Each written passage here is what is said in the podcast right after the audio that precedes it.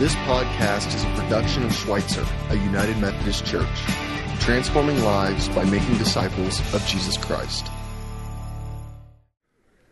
We're talking these days about how to simplify our lives.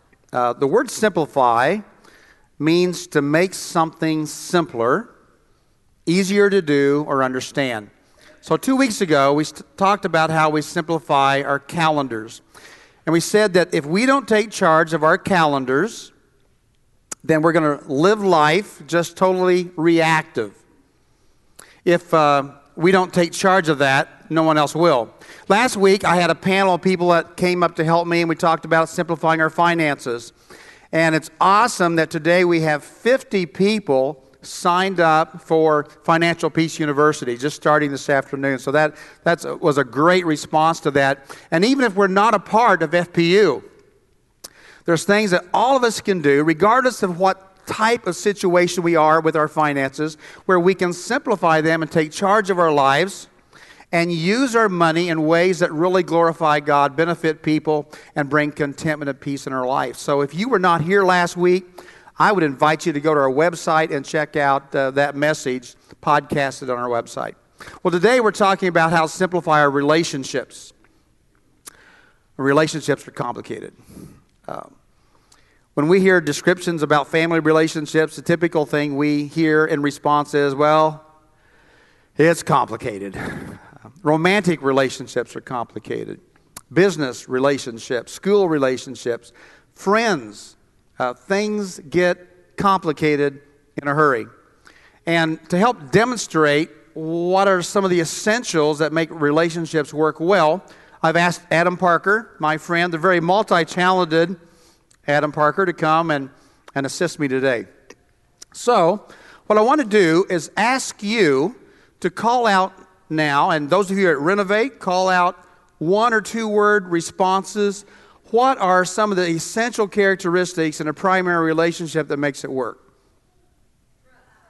Trust, trust, honesty. That that that that is so huge. We we will we'll come back to that one. Okay. What else? Respect, respect. So respect is one of those things that we we need to have in a relationship. What else? Communication. Communication. So, communication. Anything else? Humor. Humor. Can you handle that? Humor? So, can so there's lots of things that we can juggle. There's lots of different responses that's been called out. And you know, if you drop one of those things, then chances are, you know, it'll bounce back to you, right? Uh, you can drop some things sometimes in relationships. In fact, who is not going to drop some things in relationships? And you hope that when you drop those, they come back to you, that you can regain them. But right off the bat, someone said trust or honesty. Now, when it comes to that, that's, that's fragile. That has to be handled with care. So when you handle trust, honesty, character in a relationship, that's something that you don't want to drop. You can drop other things, but you better not drop that. So, uh, as we juggle all the things that happen in a relationship, good luck with that uh, in juggling all those components of a relationship.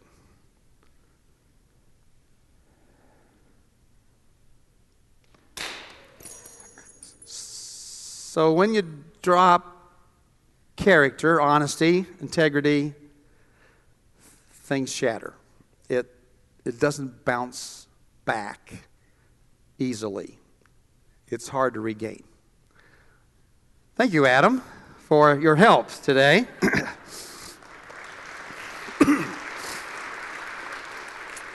Watch where you walk uh, after the service. Relationships are complicated. But there's some things we drop, they can get back. When we drop the ball in integrity, when our character is shattered, it's hard to regain that. It's hard to get that back. Susan Cain uh, in her book, Quiet, she talks about the difference between extroverts and introverts, and she makes this interesting observation about what's taken place in our country.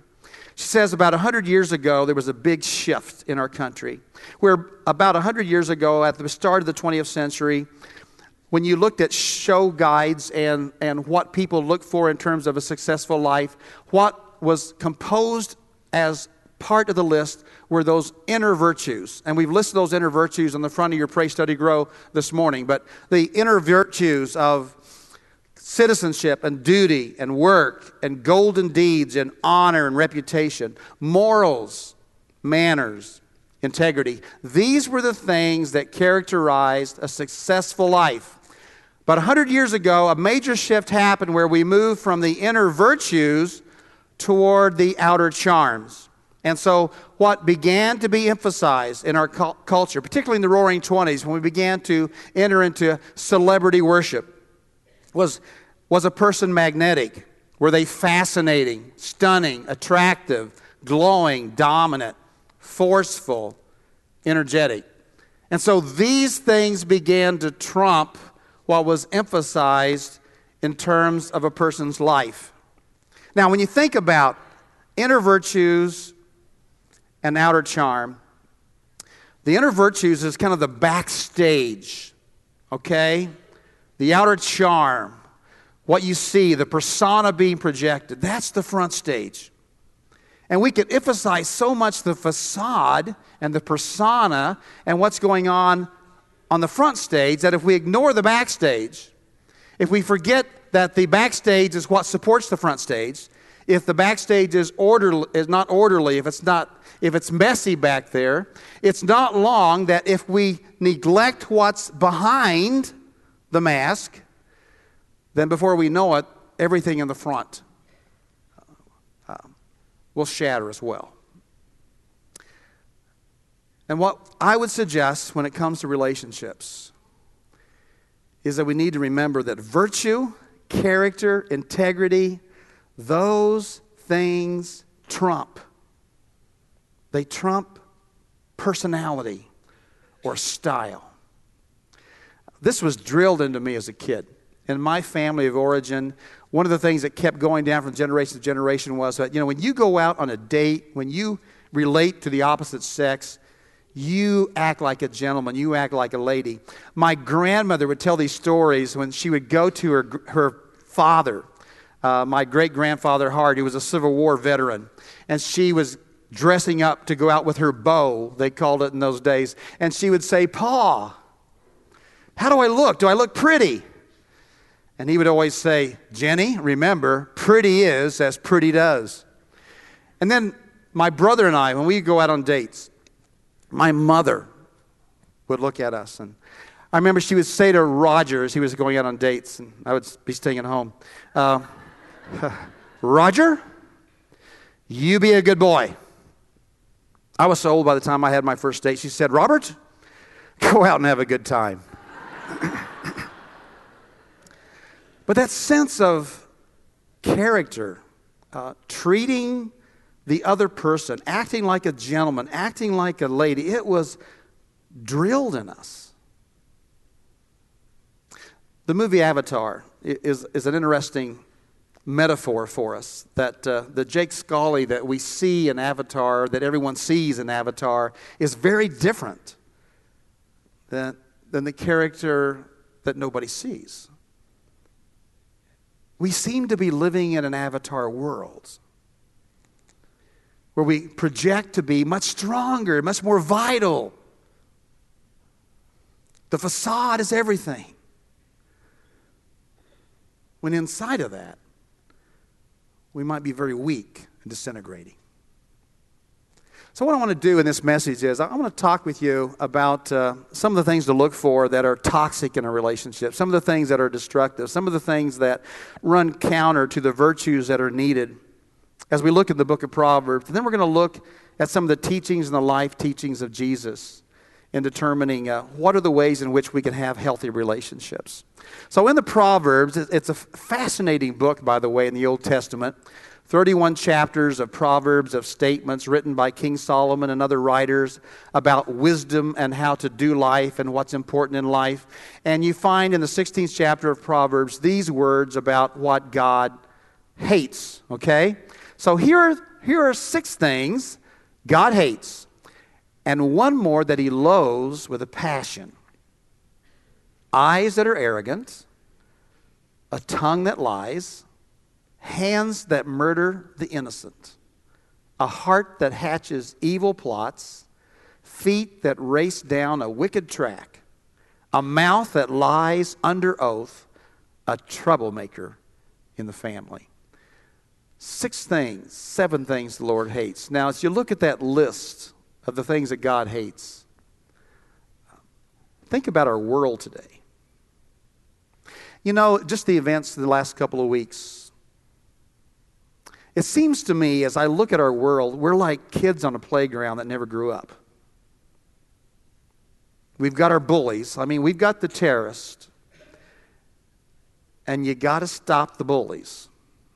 Everyone's got to find a way to stop the bullying. And yet, you know, we, we've got our cartoonists, we got our free speech advocates. And yes, I'm all for that. But where's this sense where, you know, what we say and what we do, do we ever stop and think, how, how is this unnecessarily offensive to somebody else or to groupings of people?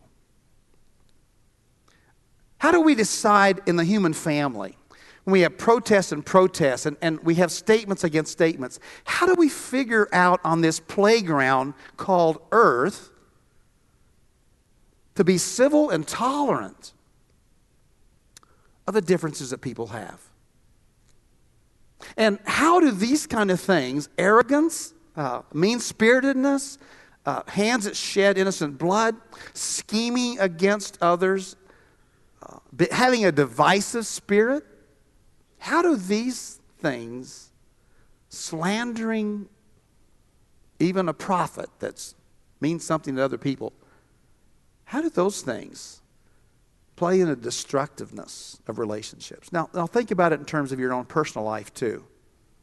When these things are present in me, what do I do? Man, when, when, when I am acting like that or thinking like that, they ought to be like warning signals on the dashboard of the car that says, pull over, stop the engine, time out. Get a hold of yourself. This is the kind of stuff that destroys relationships. Or what if we are in a relationship with someone, one of those key inner circle people that we have, and these are the characteristics that characterize that relationship? What do we do about that? You know, this is really hard for so many people. What do you do when you're in a relationship, maybe a marriage relationship, in which there's a pattern of conduct that just keeps going on? There's not easy answers to this. But I would suggest that if you're in that situation, what you need are some go to people. You need that inner circle of healthy people that will speak truth and love into your life and will help you through that time to help you get your bearings. Everyone needs that. And we're going to talk more about having those tight knit relationships around us, but my heart goes out to anyone that's in a relationship that's toxic and, and people are not being fair, they're cheating. Many people that seek to work that out, and it takes two people to work that out, and they get out on the other side, they are happy that they stuck it out. It's just hard sometimes to know when you've got to cut bait and say, you know, this I can't tolerate. And we in the church need to be with each other as people go through those tough times. Well, let's shift the emphasis a little bit and look at the life and teachings of Jesus because Jesus really contrasts for us and helps us to see what a healthy relationship looks like or, or the kind of a spirit or a heart that all of us hopefully want to have. Jesus' is teaching in the Gospel of John, the 10th chapter, about himself, about how that he ultimately is the good shepherd that lays down his life for the sheep. But in the midst of his teaching, he draws an interesting contrast between a hired hand mentality and a person with a shepherd's heart. And so let's look at these words of scripture together. Jesus says this He says, A hired man is not a real shepherd. The sheep mean nothing to him. He sees the wolf come and runs for it leaving the sheep to be ravaged and scattered by the wolf. He's only in it for the money. The sheep don't matter to him. I am the good shepherd. I know my own sheep, and my own sheep know me. In the same way, the Father knows me, and I know the Father. I put the sheep before myself, sacrificing myself if necessary. You need to know that I have other sheep in addition to those in this pen. I need to gather and bring them to. They will recognize my voice.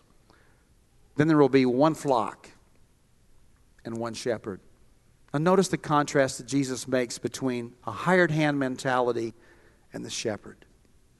A hired hand is someone that, if it's in a marriage, it's just like, what's in it for me? Or if I'm employed, it's like, it's a job, it's a paycheck. It's about my career, what I can do, how I can advance myself. A hard hand mentality doesn't really know people, doesn't care about people, doesn't want to get into a relationship with people. And when there's trouble, they run away. You know, the first, uh, most likely time a parent will run away in a marriage is when the first child arrives. Many times it's the male, sometimes it's the female when difficulty happens, when life is challenging, we discover what we're made of. A hired hand will run away when there's difficulty, doesn't care. But do we have a shepherd's heart?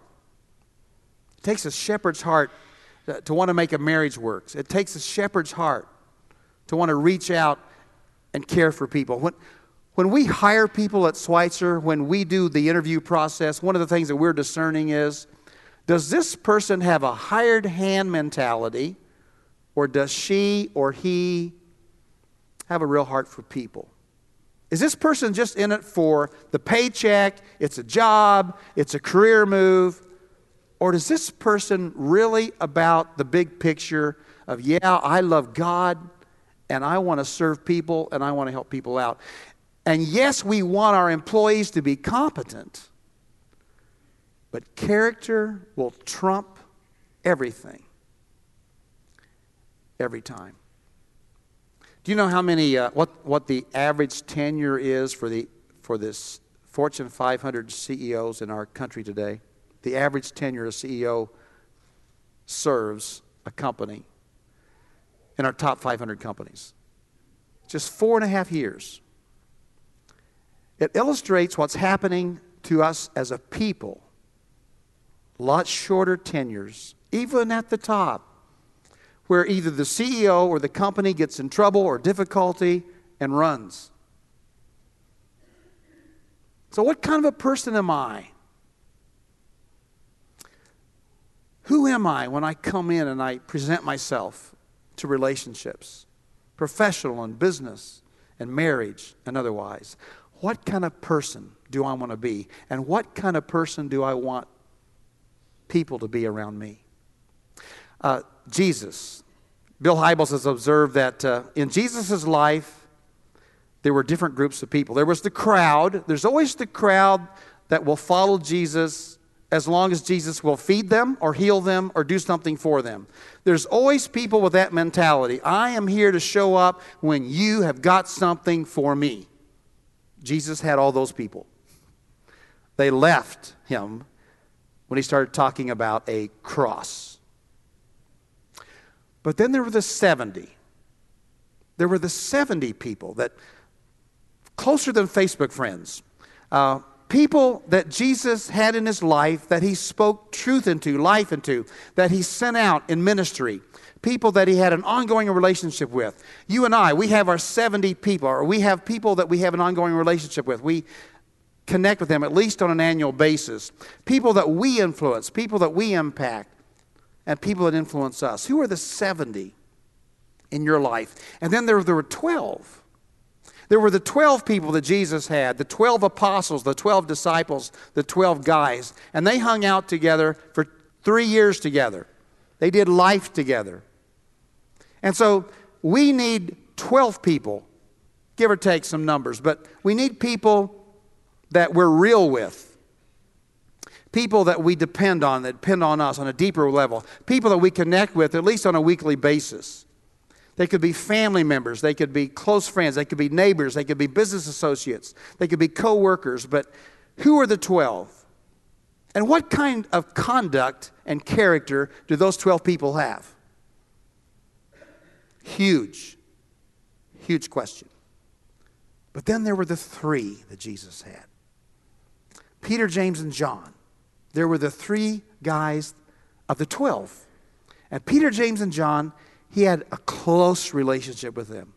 He took them aside and he showed them things that he never showed anybody else. They experienced things with Jesus that the other 12 did not know. He poured into them in terms of leaders, they were his inner circle.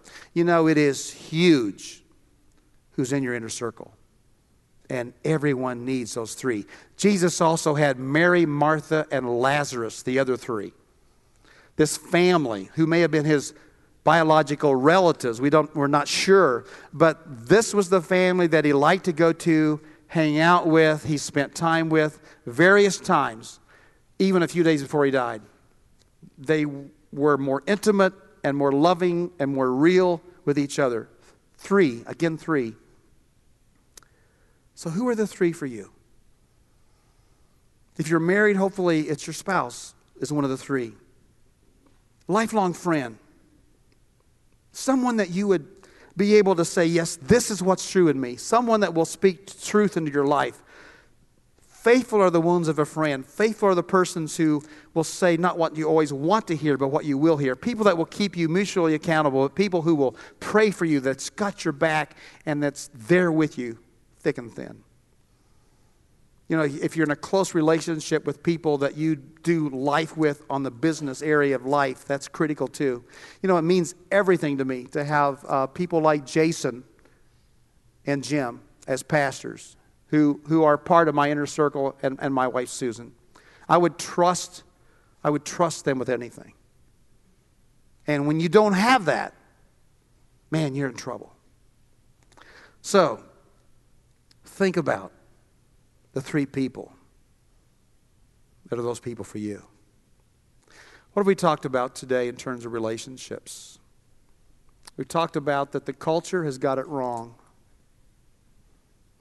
We've talked about how that virtue still trumps style or outer charm. We're not against magnetic relationships, but that magnetism dissipates in time quickly when integrity and character and honesty is not there. We've talked about how we need to be aware when those things that the Lord hates comes up as dashboards on our car, signals. We noted that Jesus and God doesn't hate people, but God does hate those things that destroys people's relationships and lives. We're living in a world where the children on the playground have bullies and we don't know what to do, and we seem to never be able to grow up. But you are different. You are a follower of Jesus. Or I hope you want to be. You want to be a part of the way, the life, and the teaching of Jesus. And you want to be careful in the relationships that are closest to you. Who do you choose to be in those relationships? And when someone that is in the 12 or in the 3 is messing up, you need all the wisdom and all the care and all the compassion and all the prayer and all the support that you can muster in deciding how can I help this person? How can I help this person to help themselves? And if that time comes, when is it necessary for me to cut off that relationship? And how do I be the person of character? How do I follow Jesus in such a way that the 12 people around me, the three people around me, reflect the character of Jesus? Next week, as we talk about simplify our lives, we're going to talk about the greatest relationship of all. But right now, what I want to do is invite you for a couple of minutes, and you over at Renovate as well, to take this sheet of paper and to just list the names of people. If there's some people that come to mind that are the 70, go ahead. But who are the 12? Maybe people in your life group or a small group or relationships, family that you know. Who are the 12 people that, that you connect with on a weekly basis that's there for you? And then who are the three? Who's your inner circle? Who can you trust with your life? Choose well. Think about how that those three people can be everything in your life. When you have those three, when you have those 12, relationships are a lot less complicated. Just spend a few moments prayerfully and think about those people.